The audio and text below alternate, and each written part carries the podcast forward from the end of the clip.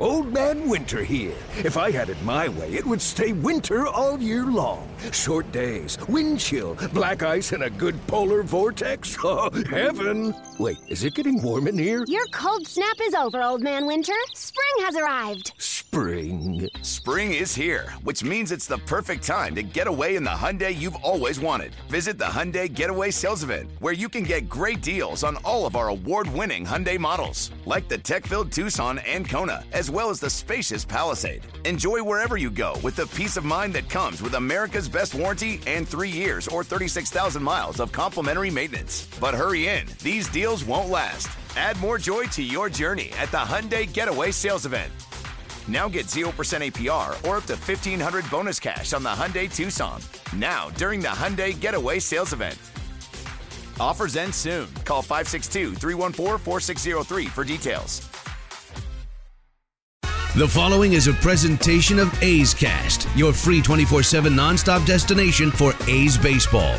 Go to athletics.com slash A's Cast to download the app. Restrictions apply. And for the first time in 2019, the lights have taken full effect. From backdoor sliders to the batter's eye, and finally up to the booth. Ken Korach takes you inside the game with Taking Effect. Now, here's the voice of the A's, Ken Korach. Scott Emerson's professional life has revolved around pitching since he joined the Orioles organization as a lefty pitcher back in 1992.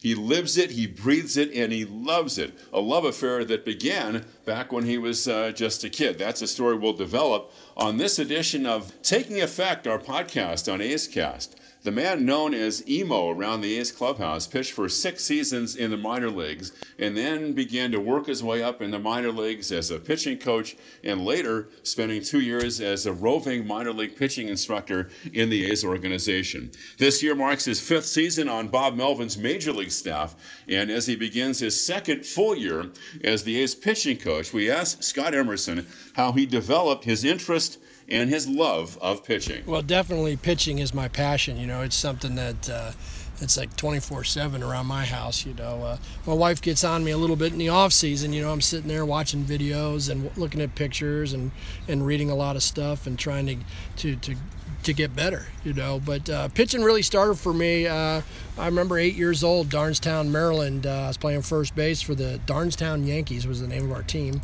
It's a little light sprinkle. I'll set the tone and and um, a little breezy day. Bases loaded and I got summoned to the mound for the first time ever, and I struck out three hitters on uh, nine pitches. Now, looking back, did the umpire want to get the game over with because it was a little bit rainy and I was around the plate? But uh, I remember after the game telling my dad, "Man, that was awesome. That was such a rush, or whatever word you know I used at eight years old, and I loved every minute of it. And that's what I wanted to do." Now we're going to jump ahead just a little bit too, and we'll circle back. But as a kid in Maryland uh, you had this dream of playing for the Baltimore Orioles, and eventually, after you pitched at Scottsdale Community College, you wound up being drafted and signed by the Orioles. But take us through the process to get from when you were a little kid playing ball, as you mentioned, and then getting to the point, uh, Scott, where you signed that contract with Baltimore. Yeah, uh, there was times where my dad built a golf course. He actually built two golf courses in the Baltimore, Washington national uh, area, uh, Crofton Country Club and Towson Country Club, which is also known as Eagles Nest. And my dad would brag about his uh, his uh, Sunday golf partners of Johnny Unitas, uh, Dave McNally, and Brooks Robinson, and him. And then they, maybe they play some cards afterwards. So you know, going to Memorial Stadium as a kid till I was 11 was was awesome. But um, you know, my dad had an opportunity to move out to Phoenix, Arizona, and run a golf course, and uh, you know, I love basketball as well. And my brother always says if we stayed in Maryland, I would have went and played basketball at DeMatha. But what happened is my brother convinced me, hey, moving to Arizona is going to be great because the baseball there, uh, you can play a longer season and it's a hotbed and you're, you're going to love it. So the family moved out to Arizona when I was 11. My dad ran a golf courses. I played high school baseball and basketball. Uh, I got drafted by the Padres at a, at a high school and had to make a decision. Am I going to go play pro baseball and college basketball or what am I going to do on the baseball side? So I ended up going to a junior college, get drafted by the Orioles my first year. I had little uh, bad elbow my first year of junior college. Didn't really throw as hard as I did in high school. And then it came back my next year. The Orioles still owned my rights before the 92 draft, and I had to make another decision. Arizona State, which was mm-hmm. one of the best college baseball programs in the country, or sign with the Baltimore Orioles, who drafted me yeah. the year before. And my dad always said, Hey, it's your decision, but I'm going to leave you with this. Did you grow up wanting to be a Baltimore Oriole or an Arizona State Sun Devil? And nothing against the Sun Devils because that would have been a great place to go, but uh, you know, that hit home about, hey, I got an opportunity to be a Baltimore Oriole. Well, you had passed up the chance to play at DeMatha for Morgan Wootten, who yeah. was like a legendary uh, coach in high school. There are several, you know, numerous players went on to play in college and also uh, the pros. What was it like when you you signed that first pro contract and you began pitching professionally? Oh, I was excited. I mean, I, I mean, I signed on Mother's Day of '92 and got my uh, first professional win on Father's Day of '92. Uh, you know, I remember telling the scout Logan White, "I'll sign, but you got to send me right now to, to mini camp, uh, which or extended spring, which was going on. I didn't want to wait till after the draft. I wanted to go immediately, and I signed a Gulf Coast League contract. Uh, with, you know, I got a little signing bonus, and then. Um, you know, the intention was I was going to pitch in the Gulf Coast League, but when I got to extended, you know, I was in shape for my junior college season. I pitched a real, a uh, couple really, really good ball games down there, and uh, they said, no, we're going to move you to Bluefield, West Virginia, where our team in '92. Uh, uh, won the championship, uh, and yours truly threw a nine inning complete game for that championship. Yeah. So it was all downhill after that, Ken. So, who were some of the coaches and some of the ball players that you ran into back then that, uh, in those formative years for you, as you developed not only as a, as a pitcher and uh, then eventually chose a career as a coach, who were some of the people that were instrumental and provided those building blocks for you back then? Well, you know, my high school coach, Rich Chainhalt, uh, who's a uh, Colorado State Hall of Famer uh, in the state of Colorado, a high school coach, and, and he's a Shadow Mountain Hall of Famer at my high school as well. And Larry Smith, my junior college coach, uh, were very instrumental. Uh, Joe Sparks was a family friend, coached pro ball for many years, was an advanced scout for the Oakland A's. Uh, uh, he would come and watch my bullpens. You know, I'd make somebody watch my bullpens to, to give me a second set of eyes. Jimmy Johnson, who uh, was a longtime manager, Tucson Toros. I was real friends with, uh, good friends with his son Jace Johnson, so I'd always talk shop with him. And then uh, pro ball, Charlie Puleo, my first pitching coach. But I remember sitting in the dugout in 1993, Albany, Georgia, um, about after batting practice and watching our team take infield and talking to Wally Moon, who was our hitting coordinator at the time, about uh, a baseball. And he was like, Well, why are you watching infield? And I said, Wally, have you seen the competition around here for me? And have you watched me pitch lately? Uh, you know, if I'm not going to make it as a player, I'm sure as heck going to try to make it as a coach and those experiences with Wally and, and my coaches in the early years, and there's plenty more we'll get to who are very influential, but uh, mm-hmm. uh, that's when I said, you know what, if I can't make it as a player, I love this game. And of course, the light goes on for me when you mention Wally Moon. He of the famous moon shots over the short screen in left field at the LA Coliseum, which is where the Dodgers played from 58 through 61 before Dodger Stadium opened in 1962. And I'm thinking, Scott, that you could you can learn a lot from talking to hitters um, even though your career has been on the other side of things because Wally Moon used to take the outside pitch and just flip it over that, that screen where it was 250 down the line at the Coliseum. So I imagine those experiences um, also provided a lot of information for you as you built this reservoir of information as a coach. Well, when you're getting feedback from hitters and you're getting feedback from great hitters, that's something as a coach you want to listen to because the hitters are watching you and they're trying to put a game plan on you. So anytime I get a chance to listen, talk, over here, you know, stand around the batting cage and, and listen to our, our, guys talk hitting, you know, it just gives me a better knowledge or, or lets me paint a different picture on pitching. There are people that you've run into and have been have had profound influences on you that I've known over the years, like Marty DeMerritt, a longtime coach in the Giants organization, Ron Romanick, who wound up uh, in the A's system and uh, worked in the minor leagues and eventually worked his way up to being the pitching coach here uh, for a year or two. And then the great Keith Lieppman, who's run things in the A's minor league uh, operation for years down in the Valley of the Sun. Maybe you could take us through how those three people, and maybe anyone else who comes to mind, that uh, that really helped your development. Well, I think when you when you look at the you know Marty DeMerritt, he's one of the smartest guys I've ever been around in the pitching department. Well above his years, he was the pitching coordinator of the Pirates, who gave me my first job. Good friend of mine, John Green, became the uh, farm director. Offered me a job.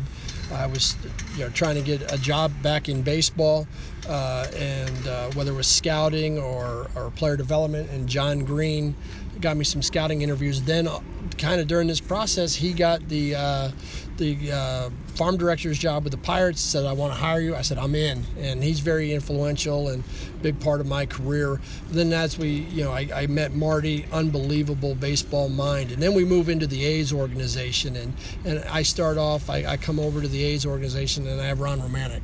Well, what an unbelievable pitching mind, you know, really you know mechanics and, and uh, routine orientated. And then then then Ron came up to the big leagues and Gil Patterson uh, replaced him. And Gil's the exact same way uh, a little bit more pitch grip minded and uh, mental toughness. And so I'm, I'm grabbing from Marty then Ron and then um, Gil Patterson. And then of course you know Curt Young who was the A's pitching coach and a great friend of mine. And we still talk today a lot about pitching and about different things. Uh, Bob Melvin, uh, our manager, who I, it, by far, in my opinion, is the best manager in baseball. Most prepared guy I've ever seen on a baseball field, and that's what I aspire to be. I want to be. Uh, I want. I believe that uh, preparation is separation, and I'm trying to be the best prepared person I can mm-hmm. be to help the pitchers. And then it comes to the point, you know, uh, our, our front office has been influential in, in, allowing me to be creative and, and do the things I do. And then we get to Keith Lieppman.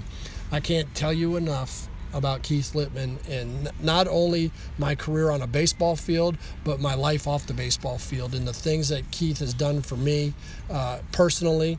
You know, with the coaches, he made us read books, leadership books, and uh, style, and he's a, a venting board. I mean, I, I can't talk enough about how much this guy means to me as a person.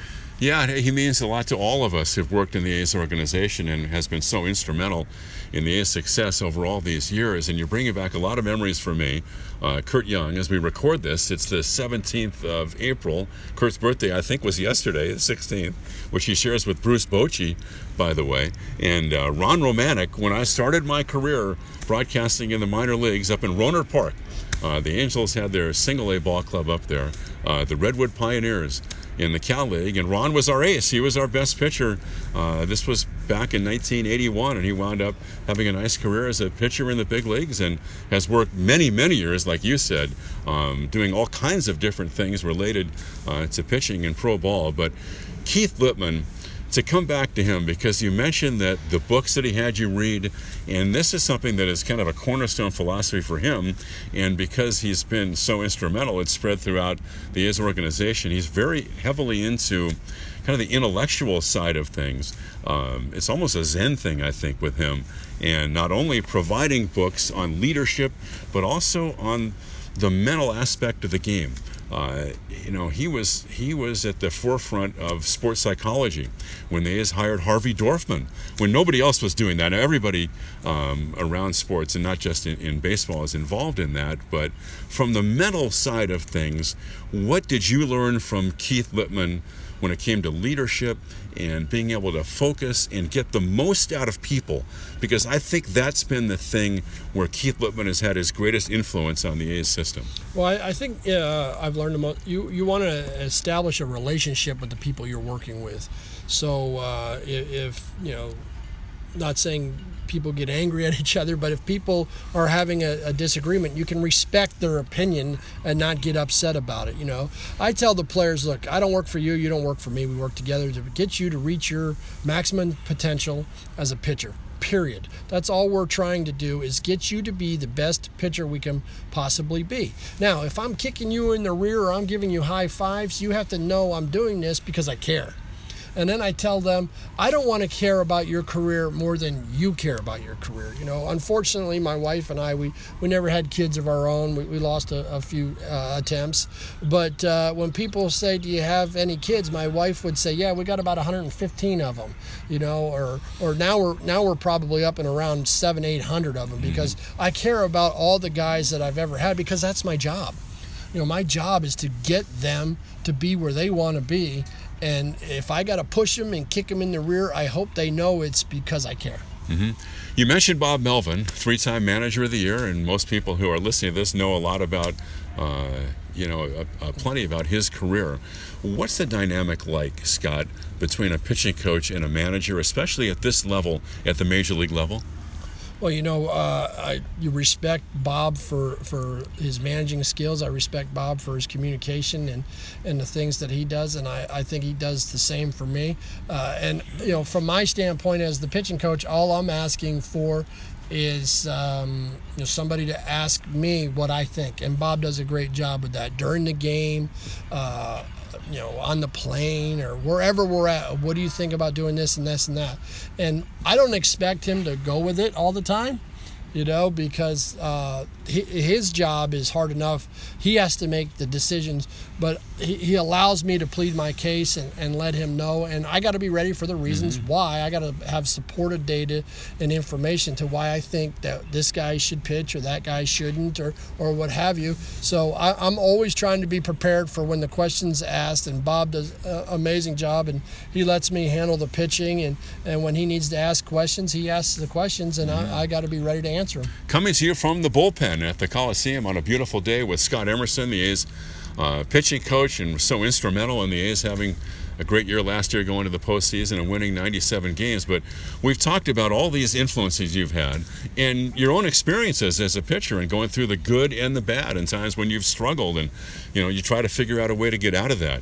And you have this incredible reservoir of information from all the people that you've met and also your own experiences, um, Scott. How do you how do you coalesce all that and get it into your own philosophy that you can deliver in a more simple form because i mean with all this knowledge you've got to kind of narrow that down a little bit so you can be an effective teacher. Well i think the discipleships you know you're you're grabbing from each individual that you're learning from.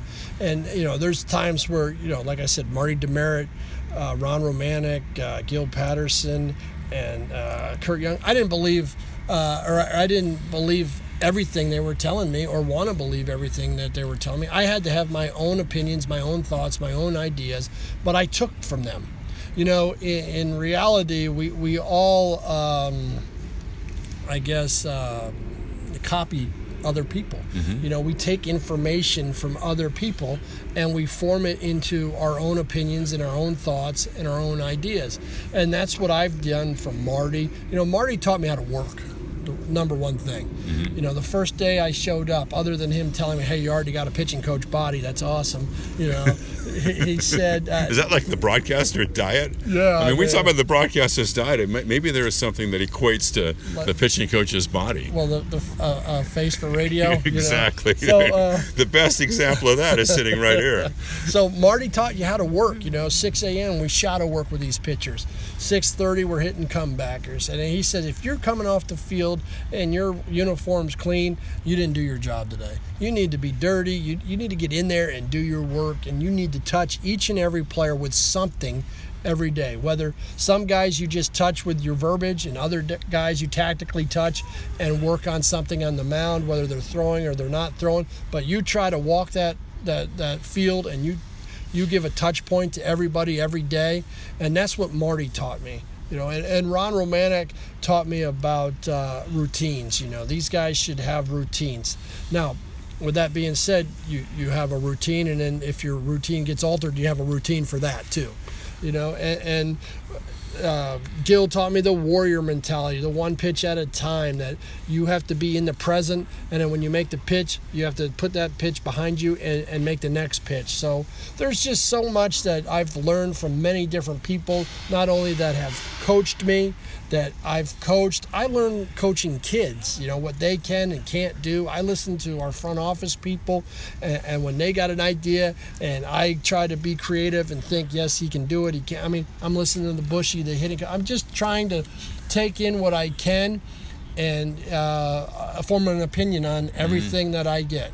Scott Emerson joining us on Taking Effect, known as emo around the A's affectionately so, known as uh, emo around the A's what, ball an club. Easy nickname. It is. It's Emerson, very, emo. I mean, like right Korach, out, right out there. I, Korach is Rack. I mean, there are Yeah. people who don't know me as Ken. They know me as. That's all they know. Is it? They know me as Rack. But Marty DeMerritt, who had this profound influence on you, one time was the coach in the big leagues with the Cubs. So I'm getting off the beaten path a little bit, but I'm going to forget to ask you about this. Mark Prior spent his whole year, or his whole, almost his whole career hurt. Uh, had this incredible potential, and people used to look at him and say, "How can a guy with he looked so aesthetically perfect, like he had great mechanics. How does a guy like that get hurt, Emo, when on the surface it looks like everything is, is flowing so nice and easily for him. Well, I think you know you look at technology nowadays, and you look at these high-speed cameras, and uh, you know nothing against Mark, uh, very good pitcher by the way, but uh, ultimately you know at foot strike in his pitching mechanics, he was inverted W. Um, which basically I don't know why they don't call it in. But when his foot's down, both his elbows are above the shoulders and both forearms of the hand are pointing down. Nowadays they'll tell you that that's not the position you really want to be. And that in. could cause injury. That could cause injury. What what happens is the foot's down, the energy's been transferred, and now he's got to rip the arm up to get the forearm up and the ball up. So, not saying that's a cause of any of the injuries because, you know, there's a, you know, the number one cause of, of most injuries is overuse, and then the next cause is just high velocity.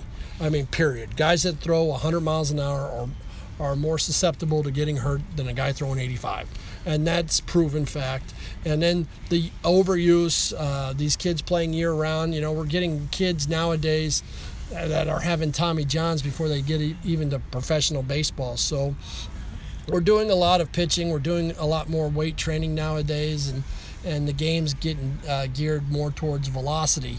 But back on Prior, you know, one he's, he was a very good pitcher, uh, and I'm not saying that that got him hurt, but I'm saying now with technology we can see the positions we don't want guys to get into. And that would probably be a position i wouldn't want our guys in. I guess one of my points is is there a certain randomness to it to a pitcher getting hurt where you could you could have the best mechanics in the world and you still get hurt well you know I, have been fortunate to go to asmi american sports medical institute and give a couple talks um, for Dr. James Andrews, who does mm-hmm. the Tommy John stuff, and I've been invited to talk down there. And uh, the number one Tommy John pitchers are right-handed hard throwers. Mm-hmm. The number two uh, are right-handed starters. So your relievers are generally the ones getting hurt the most because they throw the hardest, and generally the reason why they're relievers is because they don't have great mechanics and can't repeat and they you know you go three or four innings they start to wear mm-hmm. down mm-hmm. then it's right-handed starters because they throw the second hardest then it's left-handed relievers and i think left-handed relievers throw a lot of breaking balls and it's not really proven that breaking balls can hurt the arm as bad as fastballs but when they only do these studies on a healthy arm. So if you get tired and you're overdoing your breaking ball, you know, I think that you can expose yourself to injury. And then the last is the left-handed starters because generally they're they're more of the touch and feel finesse type pitchers, mm-hmm. and um, so that's where the game uh, that's where the, it's headed. Before we close this today, we'll have many more opportunities as the weeks and the months go on during the baseball season. After all, it's only the middle of April as Scott Emerson is joining us. Um, I think it's interesting too because you have to have maybe a different approach with different pitchers. With a young pitcher, let's say like Frankie Montas, who's in his first year uh, with the A's as a starting pitcher, and uh, hopefully going from start to finish in a major league rotation for the first time. Then you have veterans who join a club like Marco Estrada, who's 35 and uh, Joakim Soria, who's been around a long time, has over 200 lifetime saves. He's been an all star. So, with guys like that, uh, do you kind of take it slowly? Do you ask them to come to you and say, These are certain checkpoints that I have if I get out of whack with my mechanics? Can you check that? How do you approach a guy who joins a club for the first time and has a long track record? Well, first of all, you want to, uh, I said earlier, establish that relationship with guys that, hey, I'm here to help you. I'm not here to do anything else but help you get you better. And, uh, you know, the veteran guys have set routines, and sometimes it is hard to, to crack the ice a little bit. But you're, you're hoping that uh, more times than not, the veterans want to continue to get better, so they're always seeking help. You know, I go back to last year with Cahill and, and Edwin Jackson, they're always seeking information.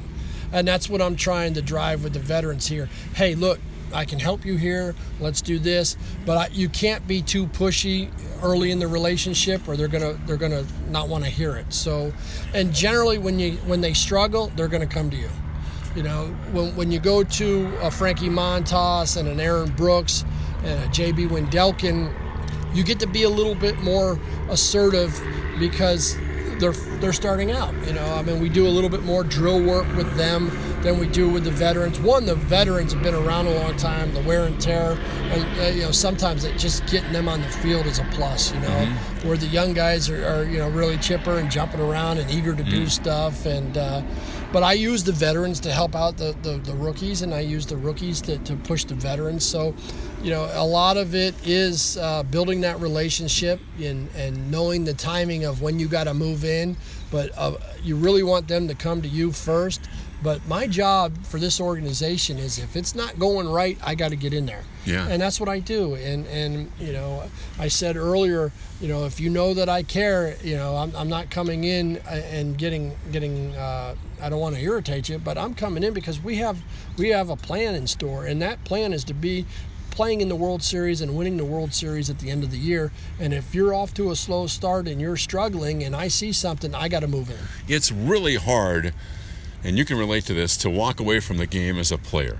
And I imagine you might have gone through that as well, although you had these these avenues opening up for you as a coach, because now you're a lefty pitcher. Did you think about I'm going to try to throw a sidearm or down under? Uh, I mean, people think maybe I could stay in the game if I learn the knuckleball. Did you go through those similar emotions? And was it hard for you to say goodbye to being a player, although you had this opportunity as a coach? Well, uh, you know, in uh, 94, we got into a little bench clear.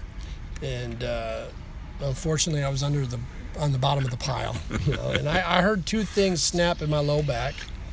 And uh, I just was never honestly the same after that. I just could not bend over and get into the position. So after that, my, so the my, decision was yeah, a little bit easier. My, my, career, I was just hanging on. You know, when I was with the Red Sox, uh, they wanted me to have uh, spinal fusion, and I said, "So what's my ex- expectancy of return?" And they said, "Oh, you might not ever play again." And I was like, "Nope, i I'd rather try this out." So I just treaded water a lot. I mean, my best pitch was my pickoff move. I mean, it just I was treading water, but you know, I was a student of the game. And that's where that's why I'm here today is because I've been able to hit every position in the minor leagues as a coach. I've gone to Mexico to coach, Arizona Fall League, bullpen coach, coordinator, and now pitching coach. Europe. Europe. I go to Europe and help kids in Europe. I don't think there's anybody that in, in, on a pitching resume can say they started from the bottom, they got to the top. Look, I'm a no name on the field as a player. So uh, hopefully, you know, I want to be the best pitching coach. I got a little ego too. I want to be great too, but uh, and I strive to be that. But at the end of the day, I'm not as so worried about myself as I'm I'm worried about our players and our pitchers' careers. See, if you know, if you were me, it was easy. Like if you were a mediocre high school pitcher and basketball player, and you had those dreams. The only major league dream that I had that even had the, a smidgen's chance of working out was going up to the booth. But I know you've had an interest in broadcasting as well, and you've done some shows yeah. uh, during your time in the minor leagues. So it's it's really been fun chatting with you, Emo, and I, I know we'll get a chance to do this as the season moves along. And we're sitting here in your office. What a great place to go to work. I mean, we're sitting literally in the A's bullpen on a beautiful day.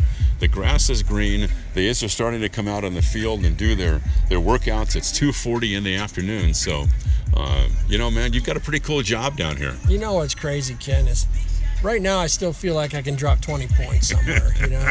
Let me shoot some threes.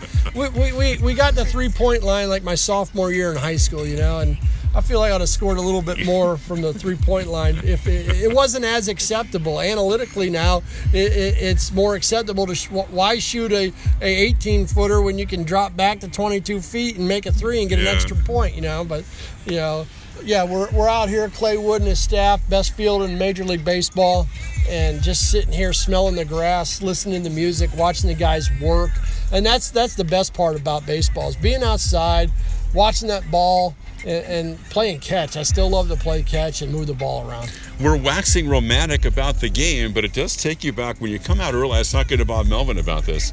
When you come out early, and it's quiet, and you do you kind of just look around the field and and how beautiful the field looks. And I think it takes you back to those days when you fell in love with baseball. Well, what I love is, you know, I love when the, the baseball music is playing, you know, uh, put me in, coach. Yeah, I'm no, I know, to play. yeah, and I yeah. can't sing, but that's where we where we are on that. But then, then the organ music is playing, and then you go to the stadiums and they have the old time uniforms.